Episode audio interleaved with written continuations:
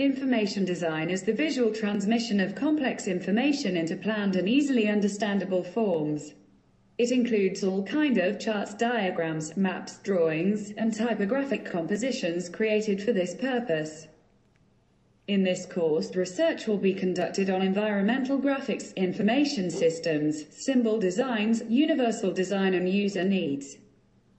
Students will produce and present information designs for different needs and user groups throughout the semester.